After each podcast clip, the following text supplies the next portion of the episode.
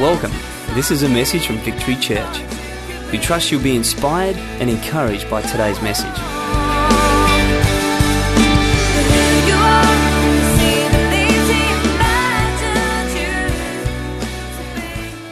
We are partway through a series for those who are here for the first time, okay? So I trust that um, what I share this morning is kind of self contained, but it is actually part of a series, the second part of a series which we're doing called Forgotten God. And the reason that we're, this whole series is looking at the Holy Spirit as a subject. And the reason we are doing that, if you'll excuse me, is that there's much confusion in the church regarding the Holy Spirit, not just in this church, but you know, across the board, Christians have many and very different understandings of what or who the Holy Spirit is and what he's, he does or doesn't do. And that's not surprising when you think about the last 2,000 years of church history, and the Holy Spirit has been very much misunderstood, he's been misrepresented, he's been totally minimized in many occasions, and at times he's been totally ignored altogether. And so, my question right at the start of this message is what about you? How prominent in your thinking or your life is the Holy Spirit? Who is He or what is He in your thinking? Have you received Him into your life? How do you know if you have? And what's the result of the Holy Spirit's presence in your life? I'm sure if I asked you or you gave me some feedback, there'd be a whole bunch of different answers to some of those questions. Some of you would, would possibly be very certain in your understanding of who he is and your experience of having received him and what he's done in your life since. But many people, I'm sure, will be a lot more vague than that. And so today, what we're going to have a look at is just the theology of the Holy Spirit. Okay, just some, some truth about who he is. And uh, I don't know about you, but theology, you know, you say that word, and it's one of those words that kind of like, you know, you just sort of start to get comfortable in your chair and, you know, because it's a good time to sleep, right? Well, no, it's not. Okay, the theology, true theology, should not be boring, and it should not be irrelevant. It should be practical, and it should be helpful, and it should be inspirational, I think, because it's about our God, and He's all of those things. And so, theology should not be like I said, knowledge for knowledge's sake. It should not be highfalutin. It should not be out of the realms of the masses. It should be something that we can all grasp and understand and live out of. And so that's what I'm hoping to do this morning is I just share a few truths about the Holy Spirit. The first thing I want to share this morning about the Holy Spirit is simply this that He is a person. If you've got your Bibles, if you'd like to turn to me, with me into John chapter 14. John chapter 14, sort of the first it's the start of a, a whole sort of conversation, really, about the Holy Spirit as Jesus talks to his disciples about who he is and what he will do and so on and so forth. But I want to pick up on verse 16. And Jesus says this I will ask the Father, and he will give you another counselor to be with you forever the Spirit of truth. The world cannot accept him because it neither sees him nor knows him. But you know him, for he lives with you, and he will be in you. So, that to me is fairly plain about the fact that the Holy Spirit is a person, but I can understand why people get a little bit confused because, generally speaking, um, we, we identify personhood with a body for a start. I mean, all the people I know have got bodies, right? Um, but the Holy Spirit is invisible. Okay, he doesn't have a physical body like we do. The Bible also talks a lot about the Holy Spirit in symbolic terms. It talks about the Holy Spirit in terms of, you know, wind and fire and oil and water and so on and so forth. So there's that symbolic element, I think, which can blur a little bit um, who the Holy Spirit is or what the Holy Spirit exactly is. But I think in that scripture there that I just mentioned, it's quite obvious.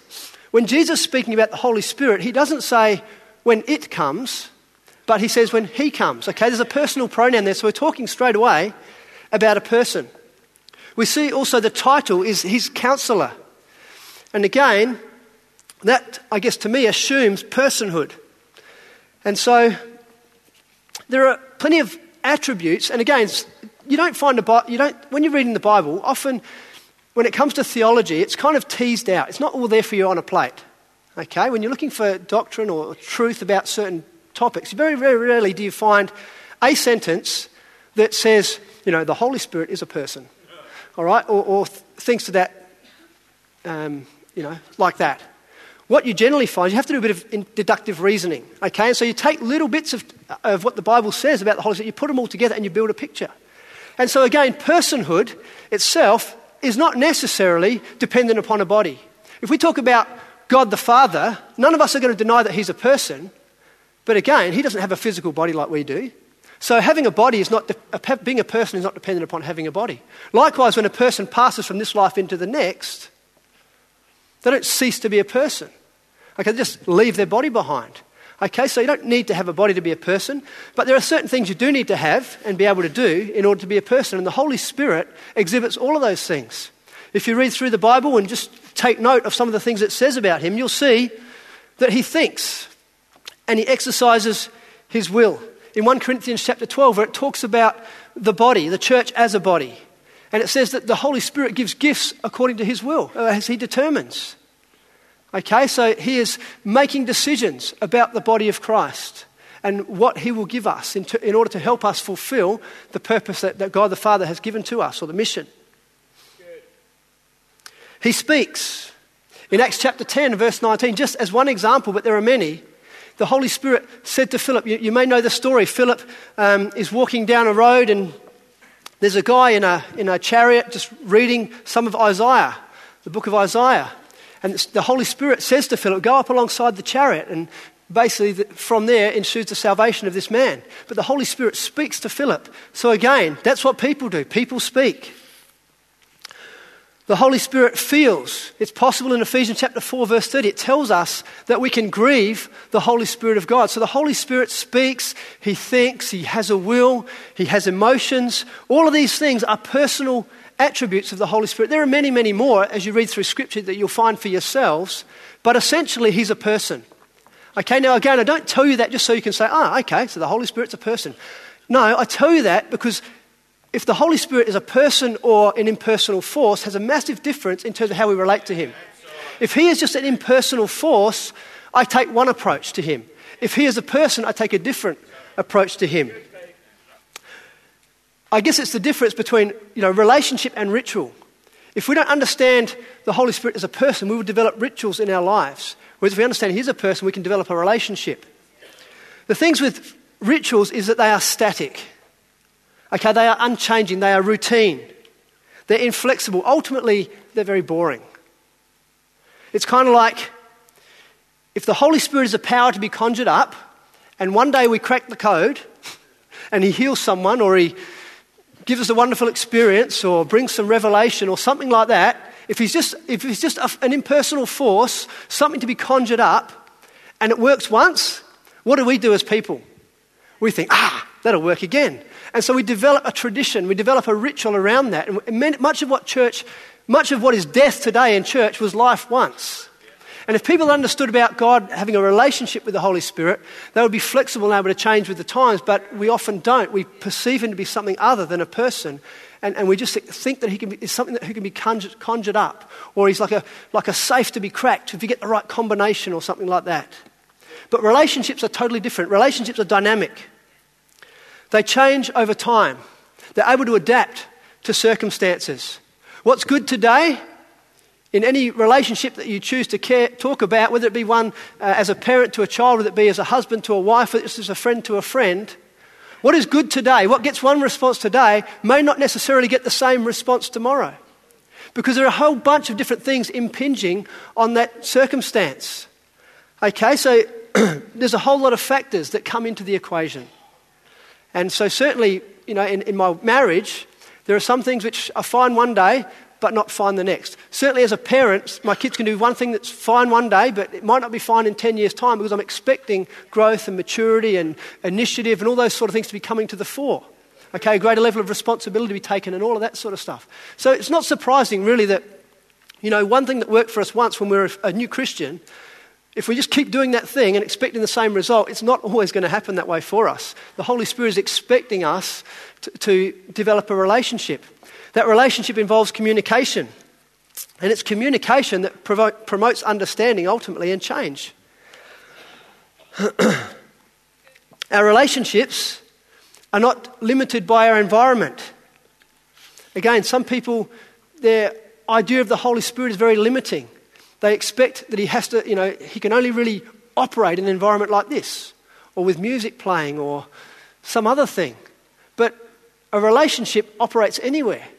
Op- a relationship with God can operate inside the four walls of a church building, or it can operate outside. It can operate in, in amongst Christians, it can operate amongst non Christians, as any relationship can. The Holy Spirit is like Jesus. He's like Jesus. He's holy, but he's not religious. He's not prudish. He's not boring. He's not weird. He's flexible. He's able to adapt to different times and cultures. Like I said, he doesn't just turn up at church. And I think one of the dangers is with the Holy Spirit, we get locked into a good time once and we can tend to perpetuate that thing, whereas the Holy Spirit is wanting to move on. Jesus was very different amongst different groups of people. He was comfortable wherever he went. He was comfortable, sometimes a bit ticked, but amongst the Pharisees and the religious dudes, he could, he could certainly relate there. He could relate amongst the Samaritans. He could, he could relate amongst sinners. He, he was able to be taken anywhere, and he wasn't, he wasn't out of his depth. So too the Holy Spirit. And yet sometimes we're so precious about what, you know, what sort of environments we feel the Holy Spirit can operate in or can't operate in. I mean, the Holy Spirit may actually have a favourite style of music. I don't know. But much of what we try and. you never know, that might be it. We might be grieving him right now, Benno. We, the churches across the world might be grieving him. He really just wants country and western, and we're giving him all this other stuff. Much of what we equate to the presence of the Holy Spirit is often just our preference. It's often rooted in our past experiences and our comfort zones. And so, you know, Tone's mentioned many times from this pulpit, and I, and I certainly can concur with that. You know, there are things that, that I very definitely have in my past that are, that are deeply rooted there in terms of what, where I sort of first met or first encountered the Holy Spirit moving. There are certain music styles associated, associated with all of that. There are certain songs that perhaps being. And so those things, the moment I hear those things, a whole bunch of, of feeling comes flooding back in, a whole bunch of memories come flooding back in. And it makes it very easy for me to, I guess, get in the mode to experience God or pick up on God's presence. But it doesn't mean He's any less present if there's a different style of music playing. It doesn't mean He's any less present, present if there's a different style of preaching. We're better off spending time deepening our relationship with Him than just trying to develop some sort of religious formula to manipulate Him by. I think a lot of what people pass off as Christianity is more like witchcraft to me. It's more about trying to conjure God up with some formula, be that a prayer formula, be it a fasting formula, or be it a do goods formula, or whatever rather than just actually have a relationship with God. It's kind of like God, the person, gets left aside, and we do whatever we can to try and get him to do something for us. And we totally, you know, the whole name it and claim it. If I can claim enough promises, if I can say them loud enough or fervently enough or memorize enough of the Bible or, you know, Jesus spoke about don't be like the pagans that just babble on all the time. You know, we see that in the Old Testament with Elijah, and there was a whole bunch of noise and froth, froth and bubble, and there was cutting and sacrifice from the prophets of Baal. And God was totally ignoring them. They didn't have a relationship with God, they just had this formula thing they were trying to work up. And Elijah was rested, he was, he was just in communion with God. And I think so much of some, sometimes the stuff, the stuff that we stress ourselves out about, the, the religious things we do, is often because we just have forgotten that we'd have a relationship with God through the Holy Spirit. The Holy Spirit's not a style. Okay, we have, I remember talk, talking to someone once, and um, I was just trying to help him. I think I was trying to help him. Hopefully, I was trying to help him. Um, but I just noticed that whenever this person spoke about God, be it in a you know, different context, maybe preaching or just speaking to a small group or something, but it's like everything about him would change. And so, like, you had the person, the normal person that everyone knew, And then you had this other person who suddenly appeared every now and then um, when given a platform. And I said, What is that? And he goes, oh, That's just when the Holy Spirit comes on me, brother. I said, Well, maybe. Or maybe it's just something that you picked up in the first church you went to in the 70s and just haven't been able to shake it off. Because, because Jesus, you know, he was flexible. The Holy Spirit is like Jesus. The Holy Spirit is flexible. And we, all of us have to be flexible. You know, we can't get away with what we could get away with 20 or 30 years. We have to change and develop and grow with, with our culture and grow with our relationships. Otherwise, we just get left behind and become irrelevant. Yeah. And so let's not consign the Holy Spirit to irrelevance in people's thinking because of our weirdness and our inability to let go of the past or our preferences or whatever. Okay, so he's a person. It's about a relationship. Secondly, the Holy Spirit is fully God. Acts chapter 5, verse 3 and 4, we see that Ananias and Sapphira died because they lied to the Holy Spirit. Peter also says that they lied to God. So, again, by deductive reasoning, we can therefore assume that the Holy Spirit is God. so, just as people downgrade the Holy Spirit from being a person, people also downgrade him in terms of his godliness. He's often thought of as less than God the poor cousin of the, the Trinity or whatever. But he is God. You know, many Bible believing, creed saying or knowing, you know, they talk about the Holy Trinity Father, Son, Holy Spirit. Many people who know that don't live like that. It's kind of like there's God the Father, there's Jesus up there as well, and then there's the Holy Spirit down here somewhere. But the Holy Spirit is not, like I said, impersonal. He is God, and He has all the attributes of God. The Trinity, just, just by way of a quick deviation, is simply this for those that don't understand, but it, there are some truths that the Bible tells us about the nature and character of God that we need to hold in tension. The Bible is absolutely emphatic about the fact that there is one God. The Lord our God, the Lord is one. We hear in Deuteronomy very early on in the piece. But then, as we read the Bible and unfolds before us, we see that God the Father is, is called God, and we see that Jesus, the Son, is also called God, and the Holy Spirit is also called God. Hang on a minute. Now we've got three gods. Hang on, that doesn't quite. Well, no, the Bible says there's one God, but that one God consists of three distinct personalities. But having said that, they're not like thirds. You know, God the Father has certain attributes of God, and Jesus has other certain attributes of God, and Holy Spirit. No, they're all fully God at the same time. Okay, so I like to, I think the term Godhead kind of sums it up fairly well because it kind of gets us out of thinking just, you know, one person. But God is one consisting of three personalities. Does that make sense? Probably doesn't. It's all right. Don't fully get it myself, but I believe it because it's in the Bible. all right, so the word Trinity talks about a tri unity, a three part unity. That's where we get Trinity from. It's not too spooky. All right, so we see throughout the Bible that the divine attributes of Jesus and of the Father are also attributed to the Holy Spirit. The fact that He is present everywhere. Where can I go from your Spirit, Lord? Psalm 139. So He's omnipresent, everywhere present. He's eternal. Hebrews chapter 9, 14 just refers to Him as the eternal Spirit. or He's all knowing. 1 Corinthians chapter 2, verse 10 9. Who will know the mind of God but the Spirit of God? He's all powerful, He's holy, etc., etc. All of the things that pertain to Jesus and to the Father also pertain to the Spirit. He doesn't differ in essence.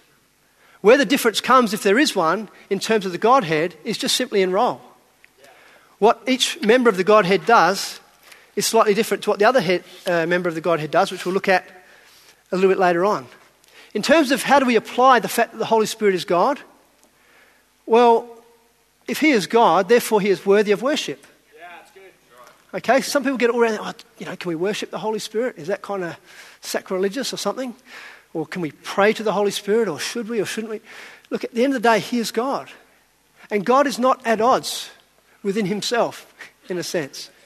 God is totally united in purpose, totally in harmony. So it's totally appropriate for us to praise the Holy Spirit. It's totally appropriate to us to obey the Holy Spirit. It's totally appropriate for us to speak with the Holy Spirit. Now, again, Jesus gave us a formula for prayer Our Father in heaven, hallowed be your name, your kingdom. So, if, if you're looking for a strict formula, you know, pray to the Father in the name of Jesus. It's basically what that means is that we come to Him on the basis of what Jesus has done for us. Okay, but we also see the early church in Acts praying to Jesus. And again, I don't know about you, but I get up in the morning, I say, Holy Spirit, help me today. So prayer is just communicating with God at its base level, totally appropriate. There's no jealousy, no, jealousy, no competition within the Godhead. They are in completely one accord. They have the same goal, the same purpose in mind. The other thing, just quickly, I want to look at in terms of the fact that the Holy Spirit is God is this whole idea of blasphemy of the Holy Spirit. You know, the unforgivable sin? You may have read that in Matthew chapter 12, verse 32. You know, Jesus said, you can, if you blaspheme me, you'll be forgiven. If you blaspheme the Holy Spirit, you won't be forgiven. And I know from talking to people, even people in this room, that this is one of those things that people, it's like, I think I've committed that. I think I've done that. Am I going to, you know, is that unforgivable? I said something bad against God when on a bad moment I, I, you know, I said something I shouldn't have about God or about the Holy Spirit. But again, we need to put things in context. When Jesus is talking about that, he's talking to the Pharisees, and they were basically saying of Jesus that the works he was doing, the miracles he was, do, he was doing, which was supposed to be a sign proving that God was with him, they were saying, that's the devil at work in you, not the Holy Spirit. So if we want to look at it logically, what Jesus is really saying is that if you reject the evidence that is given you in order to have faith, how can you be saved? The Holy Spirit is the one ultimately who is the interface between God and man right now. God the Father is in heaven, Jesus is in heaven, the Holy Spirit is here now. And He is the one that is operating around about us and, and, and, and bringing us to faith. But if we reject His work, it's impossible to be saved because we remain under judgment. We start under judgment, we just remain under judgment. That's all it is. If you are a believer in Jesus Christ, you have not committed the unforgivable sin. If you did, you wouldn't be here. You certainly wouldn't be worrying about it. You'd be so hardened to God that you wouldn't even believe He existed.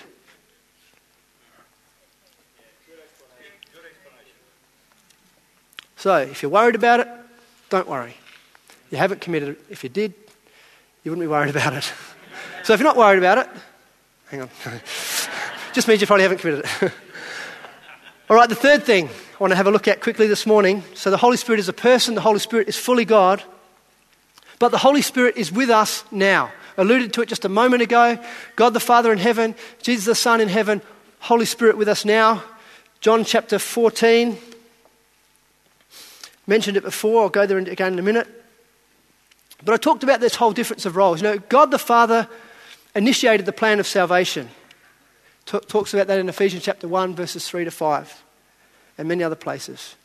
Jesus died for the forgiveness of sins to make salvation possible. Okay, that is distinctly Jesus' role. God the Father did not die, Jesus died for our sins. Jesus was buried, Jesus rose again. But now the Holy Spirit is involved in the process of making salvation actual. Jesus made it possible. Do you understand what I'm saying? With, through what Jesus did, salvation became possible. Now, the Holy Spirit has the role of working in us and through the church and in order to save lost souls, in order to bring people to God, in order to build the church, to bring people out of the kingdom of darkness into God's kingdom of light. That's the, essentially the role of the Holy Spirit. They, so there's, there's a difference in terms of what they do. I want to read a few scriptures and I want you to listen carefully to them, okay? And I just want to draw a few conclusions and then I'll be finished. So, some scriptures I want you to listen to very, very, very carefully. John chapter 16, verse 7. I tell you the truth, it is for your good that I'm going away. This is Jesus speaking. It says, Unless I go away, the counselor, in brackets, Holy Spirit, will not come to you. But if I go, I will send him to you. That's the first scripture. The second one is Acts chapter 1 and verse 4. Do not leave Jerusalem, but wait for the gift my father promised, which you have heard me speak about. For John baptized with water, but in a few days you will be baptized with the Holy Spirit. Acts chapter 2, verse 38. This is Peter speaking. He says, Repent and be baptized, every one of you, in the name of Jesus for the forgiveness of your sins. And Jesus will come and live in your heart.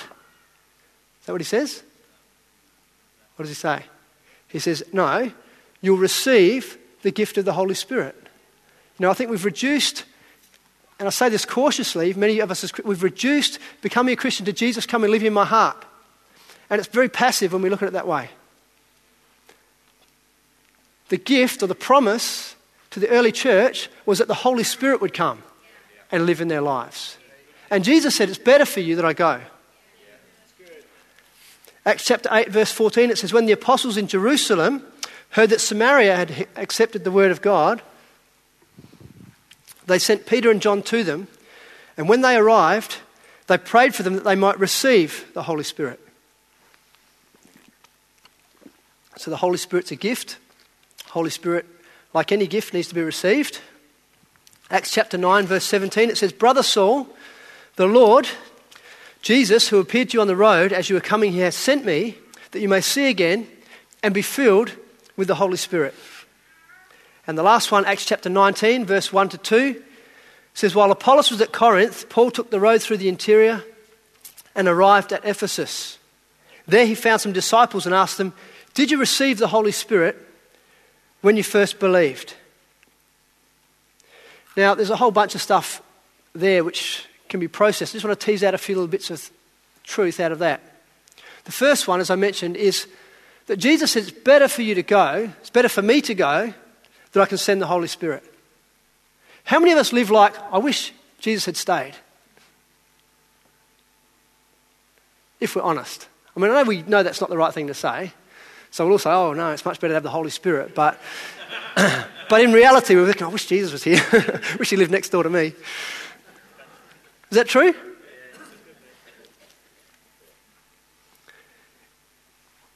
It's necessary that Jesus went in order that the Holy Spirit could come.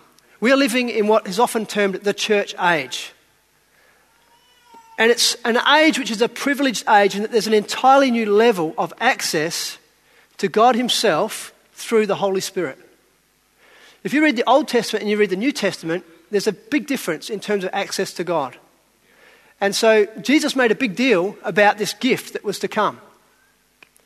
He emphasized it time and time again. And the early church, as, as I've read, made a big deal about this gift that was to come. The, the focus was more on receive the Holy Spirit than receive Jesus into your heart. In the Old Testament, a visit from God, the Holy Spirit, was temporary and it was occasional. It didn't happen very often. You know, there's the example of Samson who just went about doing his own thing, and every now and then God's Spirit would come upon him and empower him to do something. And that's very much the pattern in the Old Testament. God's Spirit would come occasionally and temporarily. Jesus speaks about the Holy Spirit who will be with us forever as a constant companion. John 14, 16.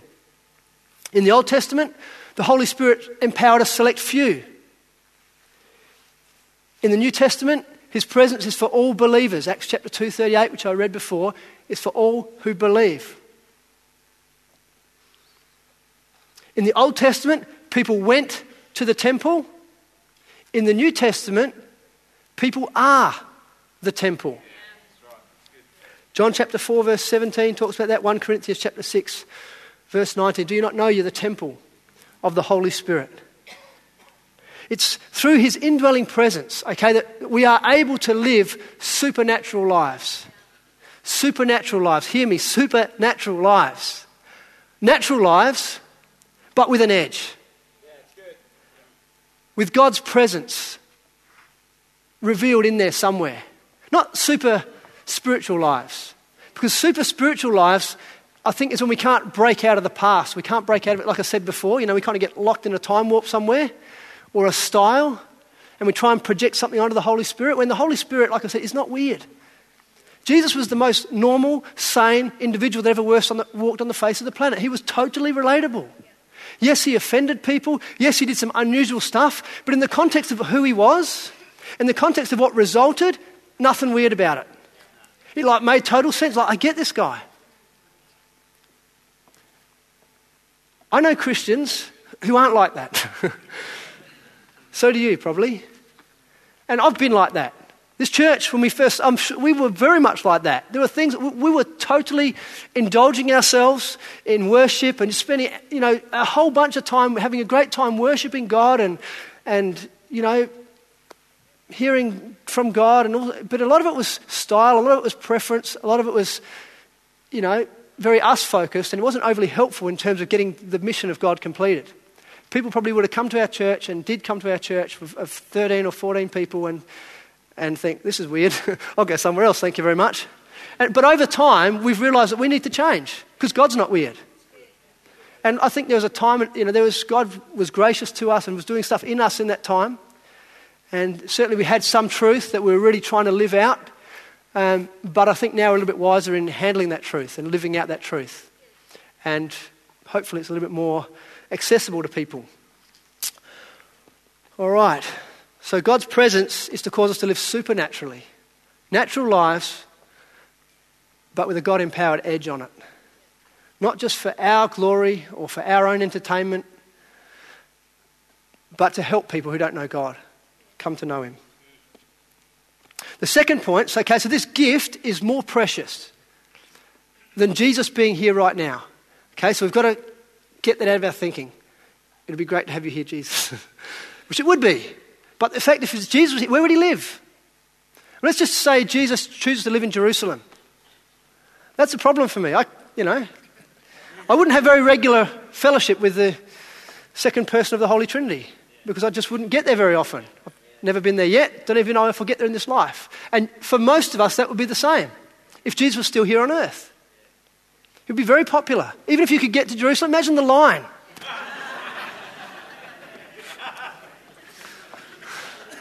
How much time would you get? I mean, think of the squillions of people that would want to see him and think about how long your life is. And, you know, you probably don't have long enough time to stand that line. So it is better. It's better. Every one of us can have the, God's presence dwelling in us. We can hear from God in the moment like that. We can be empowered by God in a moment. The second thing is, just from those scriptures that I read before, is that they didn't just assume that a person, because they were a believer, was empowered by the Holy Spirit. They asked the question Did you receive when you believed? Did you receive when you believed? They went to Samaria, already believers. They prayed for them they might receive the Holy Spirit. I think sometimes we can assume that we've received just because we've believed. And if we do, well, we're kind of operating under false pretenses. We're just not operating in the fullness of what we're living still under Old Testament. Yes, we'll have our good days, we also have our bad days. Yes, we can come to church and we can hear from God. But then God's presence will lift again when we leave the building. Or, you know, God can, God can break into any one of our lives at any time. He is God. And He is gracious and He is good. But He's got a pattern in His Word that if we follow it, we're going to be far more fruitful and far more fulfilled as believers. So don't assume. Secondly, there was no uh, ambiguity with regards to who had and who hadn't received. And I spoke a little bit about that a couple of weeks ago in the evening, and I'd encourage you to, to get the MP3 of that. Because there is definite evidence when God came. People knew when God was there. In the Old Testament, when God was in the temple, remember when Solomon opened the temple? God's presence came it was undeniable. People had to get out of the temple. It's like the glory of God came. And there was a sign I'm here now. In our lives, scripturally speaking, there is a sign. The Holy Spirit, when He comes into our life, He lets people know, I'm here now. And we spoke about the gifts that come, that we spoke about speaking other languages, we spoke about the praise or the prophecy that can come forth. It's a sign that God has taken up residence in our lives in a permanent, indwelling way. We want to move out of Old Testament Christianity, which is where many people live, into New Testament Christianity. I've just spoken about a few things which, like I said, they're, they're, it's theology, it's truths about God. I haven't really spoken even about what He wants to do yet in our lives. Having come, what, how does He, where do we go from there? What can we expect? Well, they're the sort of things that Tone's going to share next week. So I strongly, strongly, strongly encourage you to come back next week and hear more about that. Because it, it, life gets exciting when you realize, and I think ignorance is our biggest, is our biggest enemy, really. or forgetfulness or busyness. You know, we just we know these things at times and we just we just drift from them. Or we, perhaps we've never heard them and it's like, wow, that's, that's entirely new to me. Well, that's why we preach. Because we want to create an expectation. And so we want to, I've spoken to you about the relationship you can have with God the Holy Spirit. Tony wants to speak next week about what we can expect that He will do now through our lives. I was so encouraged this week. Obviously, we had our, our women's conference last week and we, Tone spoke or began speaking about the Holy Spirit. And just to hear people going away from, from last weekend and putting into practice what they'd heard and actually hearing from God and God beginning to direct their lives. They began to do things, they began to live supernaturally. Supernaturally. In the natural, they would have just done this. Supernatural, they did that. I, was, I know Andre was saying, he was just telling me how he went and visited a person. He wouldn't have visited, but for the leading of the Holy Spirit. I remember talking to a, a lady, um, I think it was Melissa Schofield, and she was saying how there was a situation that arose where she caused offense to someone. But her response was totally different because she knows God than had she not known God. Okay? It's a natural life with a supernatural edge on it. That's what God wants to do. And that's just, that's just like the, that's just the tiniest little tip of the iceberg compared to what God actually wants to do and through us, in us and through us. So, in conclusion, Holy Spirit is a person we can have a relationship with. He is God.